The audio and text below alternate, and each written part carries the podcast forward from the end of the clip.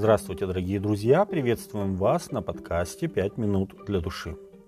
Блаженны кроткие, ибо они наследуют землю. Евангелие от Матфея, 5 глава, 5 текст. Это прямая цитата из 36-го псалма, где кроткие противопоставляются нечестивым.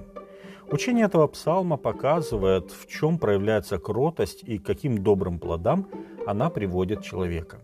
«Покорись Господу и надейся на Него». Не ревнуй успевающему в пути своем человеку лукавствующему. Перестань гневаться и оставь ярость, не ревнуй до того, чтобы делать зло, ибо делающий зло истребятся, уповающий же на Господа наследует землю. Еще немного, и не станет нечестивого, посмотришь на его место, и нет его, а кроткие наследуют землю и насладятся множеством мира. Псалом 36, с 7 по 11 текст. Господь многократно в Библии показывает, что кротость – это весьма ценное качество для человека. Короткий ответ отвращает гнев, а оскорбительное слово возбуждает ярость. Книга притчи, 15 глава, первый текст. В другом месте этой же книги сказано «Кротостью склоняется к милости вельможа, и мягкий язык переламывает кость». Притчи, 25 глава, 15 текст. Кротость становится как бы катализатором улучшения напряженных отношений. Кротость – это приятность характера. Она помогает человеку терпеливо переносить угрозы и оскорбления и при этом не раздражаться, не возмущаться и не желать отомстить. Кротость – это качество, которое сочетает в себе мягкость характера с твердостью духа. Кротость не следует путать со слабохарактерностью или безволием. Моисей, названный в Библии кратчайшим из всех людей, книга числа 12 глава 3 текст, в то же время был человек решительный и волевой. И по приказу Моисея было убито до трех тысяч человек, которые были причастны к поклонению золотому тельцу. Книга Исход, 32 глава, с 27 по 29 текст. Греческое слово «праус» можно также перевести как «мягкость» или «приятность». Кроткий человек уступчив и благоразумен и уважает чужие чувства. Кротость – это очень ценное качество в проповеди Евангелия, особенно тем, кто проявляет противление Божьему Слову. Павел пишет Тимофею, «От глупых и невежественных состязаний уклоняйся, зная, что они рождают ссоры. Рабу же Господа не должно ссориться, но быть приветливым ко всем, учительным, незлобивым, с кротостью наставлять противников, не даст ли и им Бог покаяние к познанию истины, чтобы они освободились от сети дьявола, который уловил их в свою волю? 2 Тимофея, 2 глава, с 23 по 26 текст.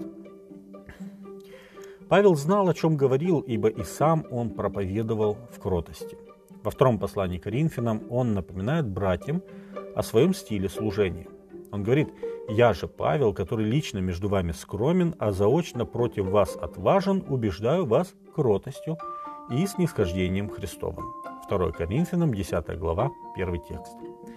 Видимо, именно кротостью был покорен Евангелием некогда противник Павла, а после соратник Сосфен, о котором мы сперва читаем, как о начальнике одной из синагог в Коринфе, которого за покушение на Павла сильно избили эллины. Книга Деяния, 18 глава, с 12 по 17 текст. А затем Павел передает от него привет в Каринскую церковь, как от своего верного сотрудника на ниве проповеди Евангелия. Первое послание Коринфянам, первая глава, первый текст.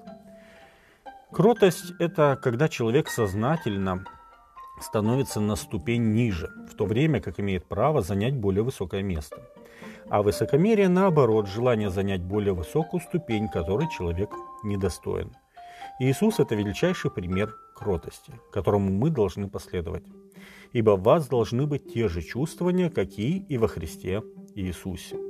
Он, будучи образом Божьим, не почитал хищением быть равным Богу, но уничижил себя самого, приняв образ раба, сделавшись подобным человеком и по виду став как человек.